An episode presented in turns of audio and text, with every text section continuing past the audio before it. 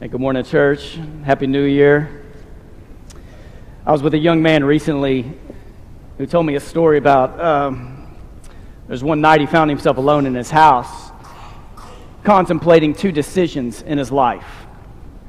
It's a young man, 20 years old, alone in a house, late one night, two decisions. One decision was a decision to be baptized. He had grown up his entire life in the church. He had witnessed dozens, if not hundreds, of baptisms, and he just didn't want to be baptized because it's what his grandparents wanted him to do, or it's what his parents wanted him to do. He wanted it to be his own decision. He wanted to own his own faith. So, 20 years old, he's contemplating baptism and had conversations with people about this. Should it be during church service, or should it be a private group? So, he'd been thinking about baptism. The other choice he was thinking about that night was suicide. For two years, he felt like he was just carrying on his shoulders the weight of the world. He was weary, he was tired, and he was thinking to himself, maybe if I'm not here, life could be better for everyone else.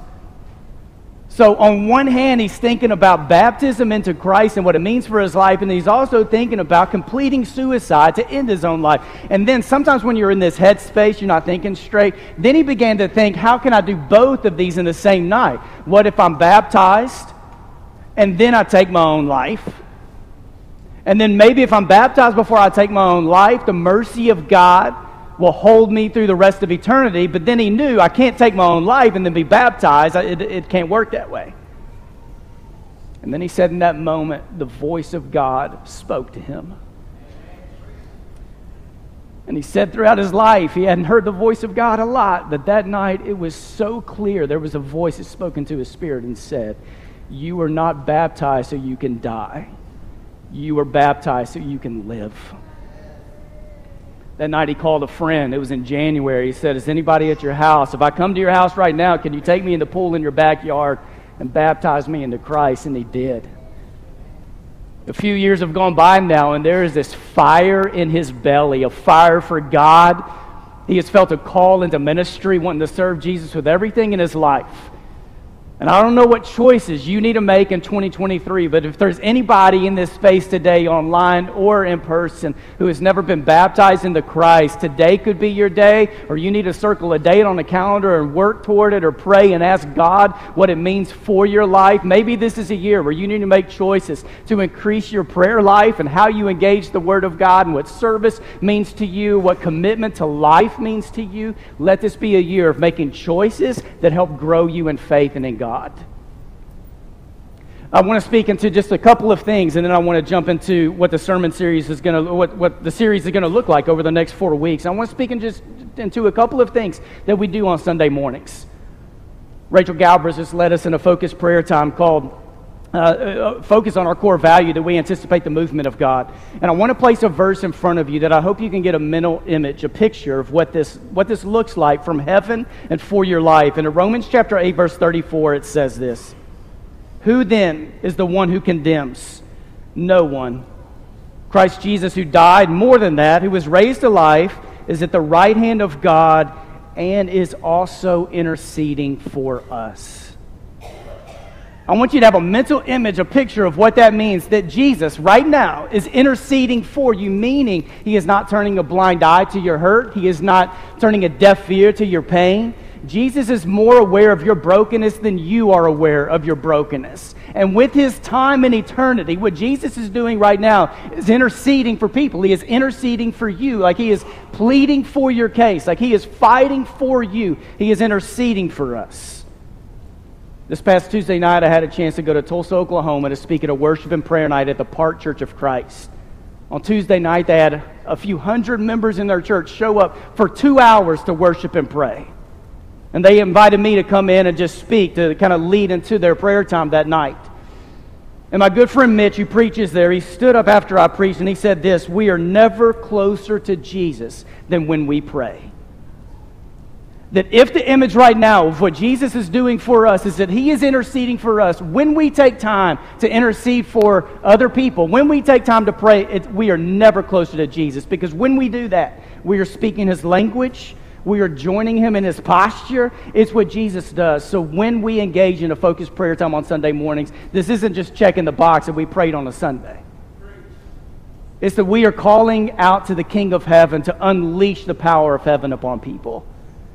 This morning, we pray that we will anticipate the movement of God. There are weeks we may pray for reconciliation or for healing or for lost people to know Jesus, but when we pray, it's not just checking a box. We are joining Jesus in what Jesus does best.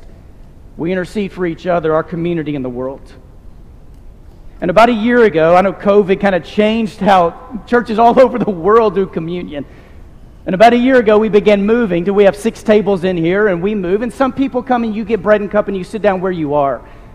And here's what we don't want to do as a, as a church is we don't want to force people into only one way you can take communion. Like we don't just want to say the only way you can take communion is to sit quiet where you are and to reflect on God. For some of you, that's the best way for you to take communion. And we also don't want to say when you take communion, you have to gather up in groups of people and, and share this as a communal experience. We want to give people the freedom to take the bread and the cup in a way where some Sundays it may be in your personal space with God, reflecting on what Jesus has done. And some Sundays it may be huddled up with other people. What we do believe is this is that when Jesus is the host of a table, something happens. When he is the host of a table, in which he is every week, something may happen. Says this is why we feel there needs to be a little spontaneity when it comes to communion. This is why during communion we put prayer uh, partners around this room to be there because if the host begins to move in lives, we want spaces where people can go. And we pray that the day comes when the lines leading to prayer partners is so long because the Spirit of God is working in people as the bread and the cup bring us to life. I want to tell you why I'm here and just for a moment renew my commitment to you this year. I hope this is a great year of preaching. But I'm here, in, I guess, in a way, because the elders years ago offered me a job. I'm here in a way because Casey and I said yes to this job. But the main reason I'm here is when I was 16 years old, Jesus changed my life. And in that time, I didn't know what I was going to do with my life. I just knew if the grace and mercy and forgiveness of God is as good as I experienced it when I was 16 years old, I didn't care what I did with my life. I just wanted to serve Jesus in whatever I did. And ended up leading me where I felt a call of God about a year later into ministry and into preaching. And there's been no plan B in my life since that day. I do what I do because I want to see people's lives be changed. I want people to know that God desires to save people, and God's good at it. I want people to know that what God saves, God intends to grow and mature. There is no one God saves that God doesn't want to grow. There's no one God saves in which God looks at the other hosts of heaven and says, Hey, we saved that person, but there's no chance of that person ever maturing in anything, so we're not going to worry about it. Everything God saves, God wants to grow. And one of the words that drives my life and my ministry and my prayer life is the word restore, which is a return to life. This is what Jesus wants for people. It's what I want for people. And, and Jesus is so good at restoring people. I want people to know that when it comes to salvation in God, this is not about being saved and then there's cruise control or treading water or playing it safe in life or living with the attitude that says, let me do just enough to try to get into heaven in the end. So the verse that like creates a burden in my life, and it should for every church leader anywhere around the world, is Galatians 4:19, which says, "I am in the pains of childbirth until Christ is formed in you." Like I have a burden in my life until Christ is formed in people.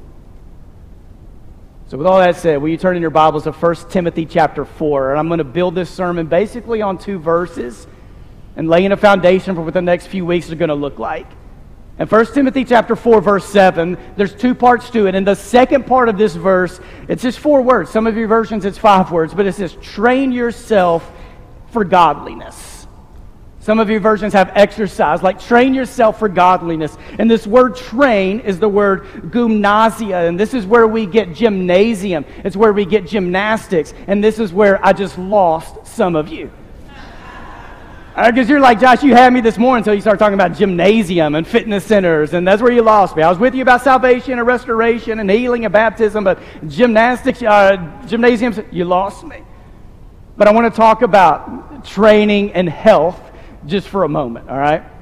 And this image right here that I'm about to show you, if you're able to see this, wherever you are, th- this captured me the other day. This is a little fitness center.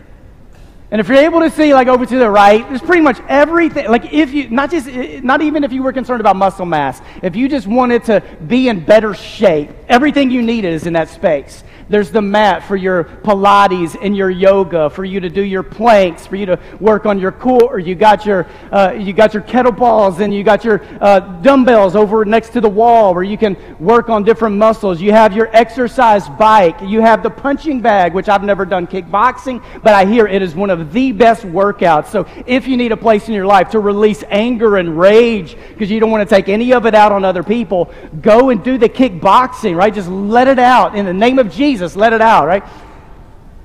But then over on the left, there's this, re- there's this recliner. Do you see it? Because that's not just a recliner. That, that is the recliner of recliners. Like, how many of you would love to have this for a Sunday afternoon nap?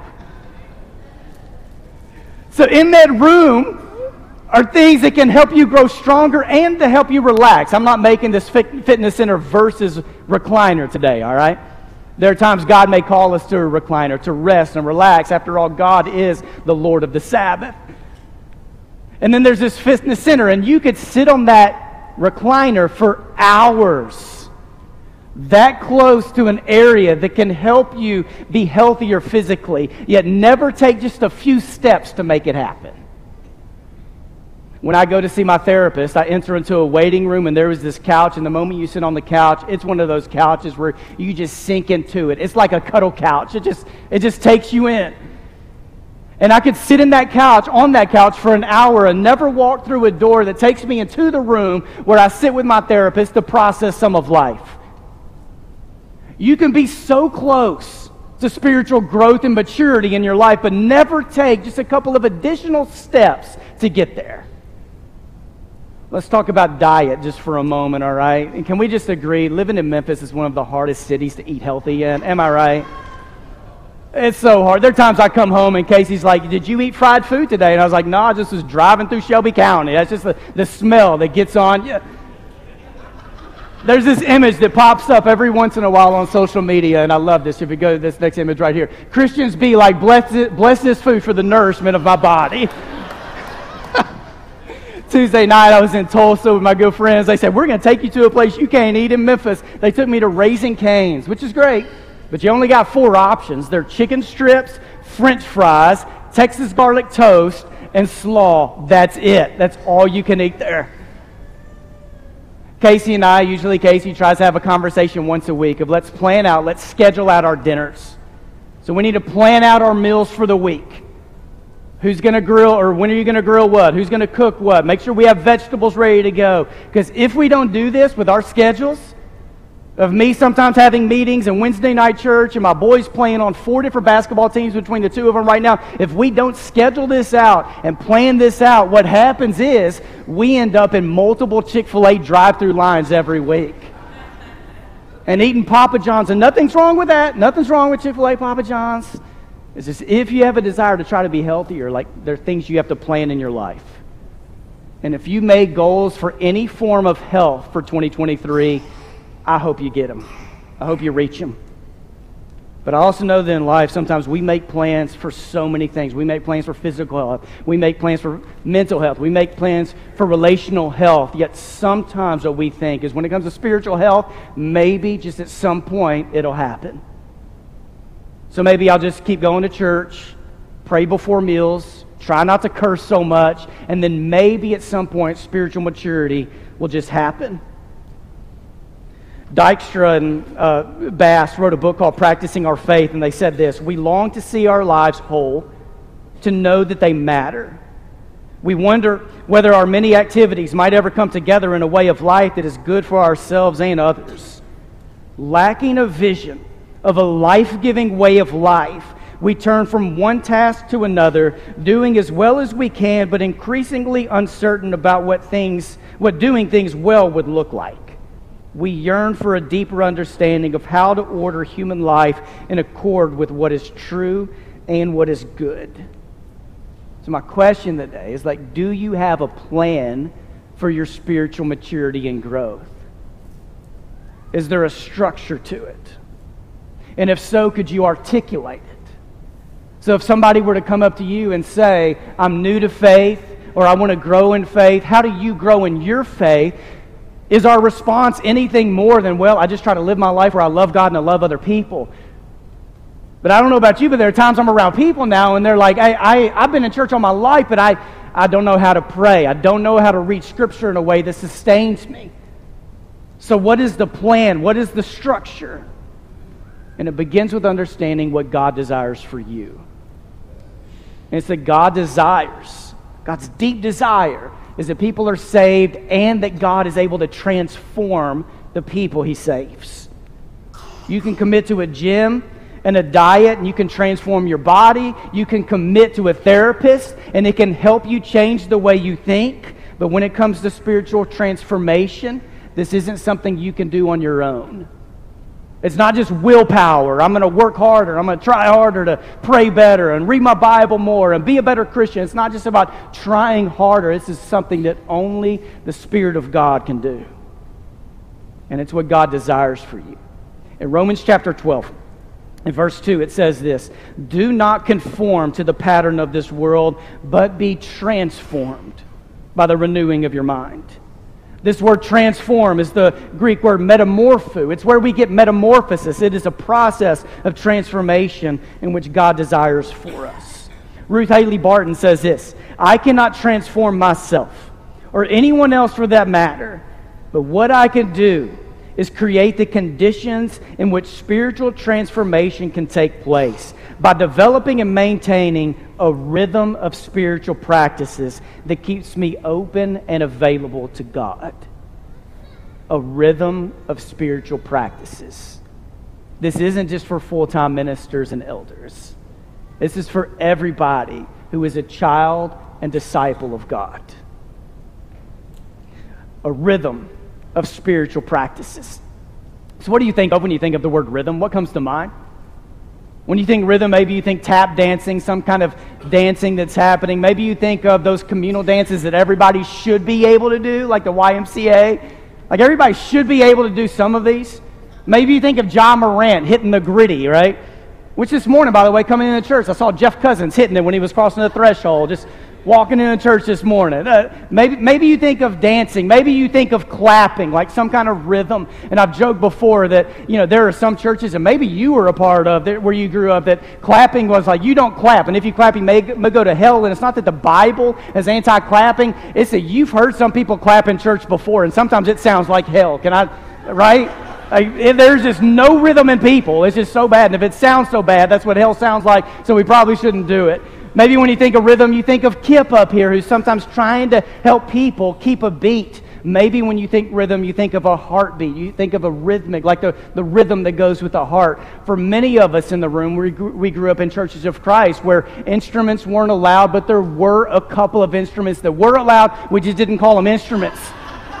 right? Like a, like a pitch pipe, which is meant to help us get the right tune, like have, find the rhythm. Or this next thing, little, you know, the little fork that is used that on Sunday mornings was to help find rhythm, but in the afternoon was meant for French fest when you roast hot dogs, right? Uh, just joking, all right.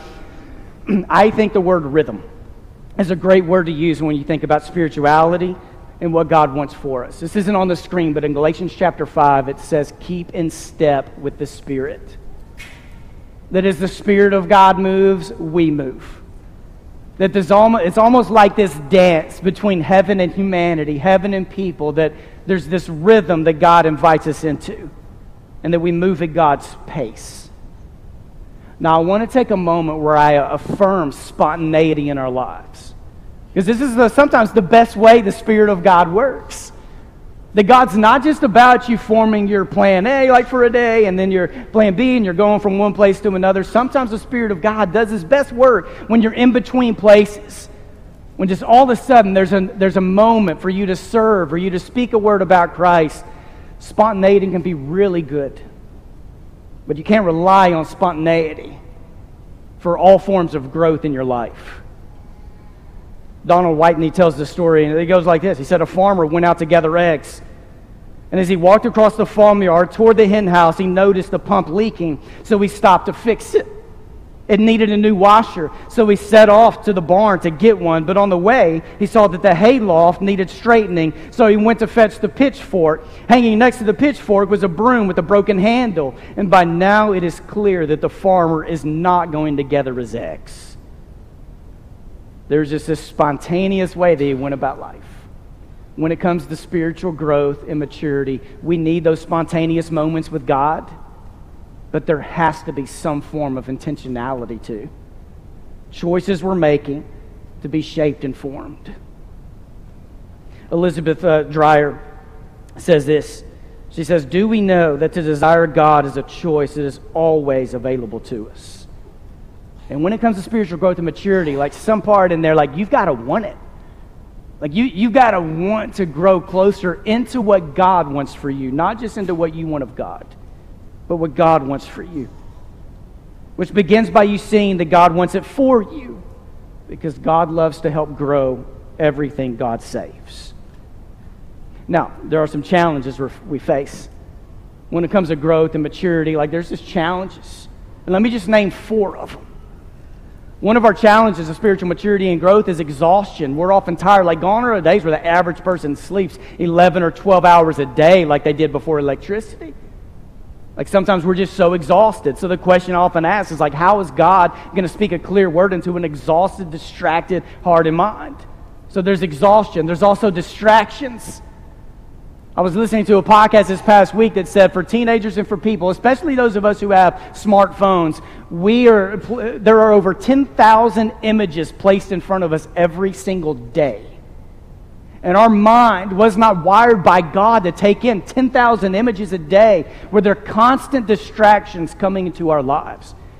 And Henri Nouwen, who writes on spiritual practices, says this best. He said, For most people, they get a couple of minutes into a prayer time and they are bombarded by all of their distractions that they end up chasing after, whatever the distractions are. And people aren't willing to press through that first wave of distractions that come at you in your prayer time so that your heart can learn to settle in God.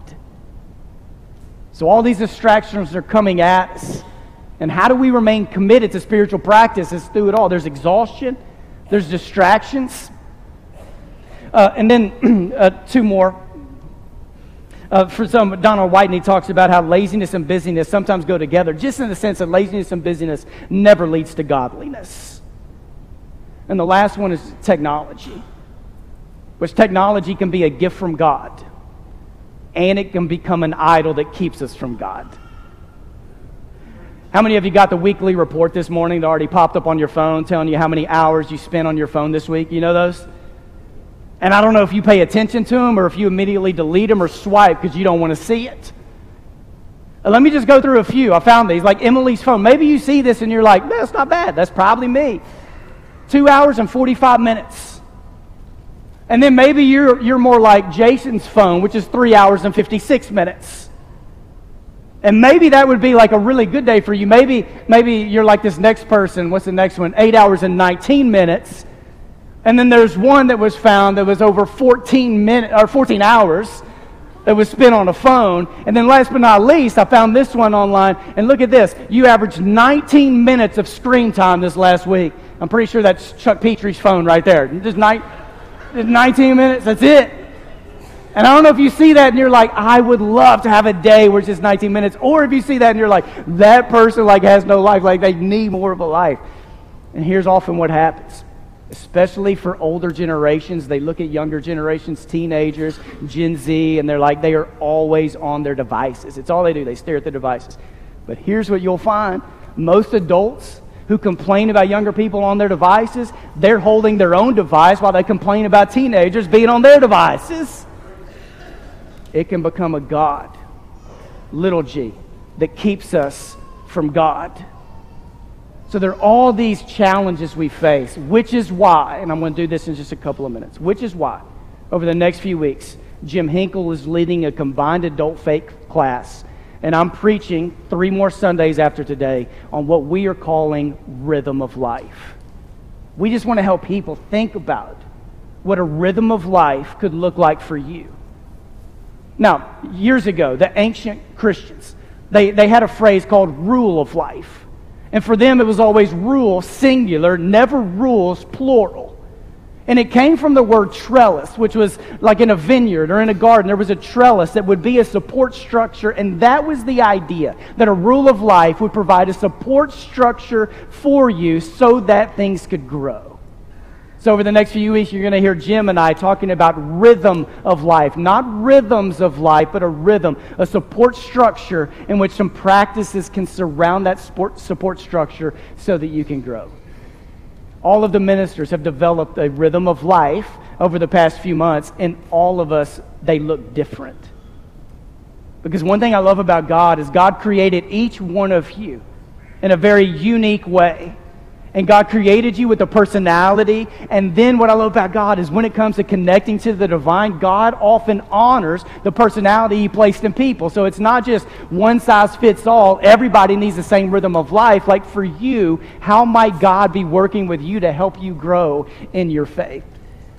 Over the next few weeks, I'm going to walk you through Matthew chapter 6, where Jesus, on three different occasions, says, When you, and then he fills in what we would call a spiritual practice. It's not if you do this, it's when you do this. Jesus just assumed that for his followers, there would be practices in their life that would keep them connected to God. So, over the next few weeks, we hope to encourage you and invite you into thinking about what a rhythm of life would look like for you. And here's what is so important hear this. As you develop spiritual practices in your life, it is not about boxes to check. Any part of our life can become like legalism even how we do relationships or how we do marriage or just coming to church. Anything in our life can become about boxes to check. It's not about boxes to check, it's about a heart of God to grow closer to and to love. That's it. And me, like with me in my own life, when my spiritual practices begin to feel like they're just boxes to check, I enter into a time dreaming with God of what a new rhythm of life needs to look like for me so that it's full of joy and freedom and deep connection. This is what I want for you. In 2023, I hope you care about your physical health, your mental health, your relation, relational health, health, but I hope wrapped around all of that is a concern in intentional ways for you to care for your spiritual health and maturity. So let me place one slide in front of you and then a truth and a question that I want to place in front of you as we enter into time around the table today. And the one slide is this On three different occasions, Jesus asked the question, what do you want me to do for you? Three different times he asked this question. It's one of my favorite questions to ask when it comes to praying with people or for people is like, what do you want God to do for you? And, and if Jesus were to ask that question of you today, like to grow you in faith, to grow in your connection to God, like what, what is your response? What do you want me to do for you? And here's a truth you need to know in your life God is committed to move to you. Since Genesis chapter 1, God does this. We, we do not serve a God who stays still, who just sits in a chair. We serve a God who moves. God is committed to move to you. And the question is this what's going to be your move to God? What's going to be your move to God? God moves, we're invited to move to. So today I want to ask our prayer leaders to go around the room. I know Laura and Kim, one of you, if you'll just go by the, both exit doors, I think both of you sit on that side. If you'll go by the exit doors, Casey and I are going to be up here to my left. I can't remember who the elders are. Uh, Terry and Tommy are moving. They're going to be here to receive you for prayer. And in this time, if there's anything we can do to pray for you, with you, give thanks to God with you, if God begins to move and how you encounter the bread and cup today, and you need one of us, we're going to be here to just be here to listen to you and to pray. And as we move to the tables today, let's just be reminded of the truth and the question on the screen. And Lacey, if we'll just leave that up for just a few moments during communion this morning, is in this meal we are reminded God moves to us. And the question is, in our lives, how are we moving to God? So let's bow our heads, close our eyes. If you want to open your hands, it's a receipt from the Lord today. Let's receive from God. For Jesus, right now, Will you help give us a visual what, is, what it is like for you to intercede for us? You stand in the gap. You listen. You don't turn a blind eye. You're, you're fully present. We thank you for the intercession at the cross that you took upon yourself what was meant for us to set us free, to give us a, to, to lead us into a life to be connected to you forever. So as you intercede for us today through the bread and the cup, we give you thanks for all you have done. And we ask in this church this year that there will be growth and maturity in the name of Jesus. We pray this. We ask for this from the youngest person in this church to the oldest. grow us to look more like you. In Jesus' name we pray. Amen.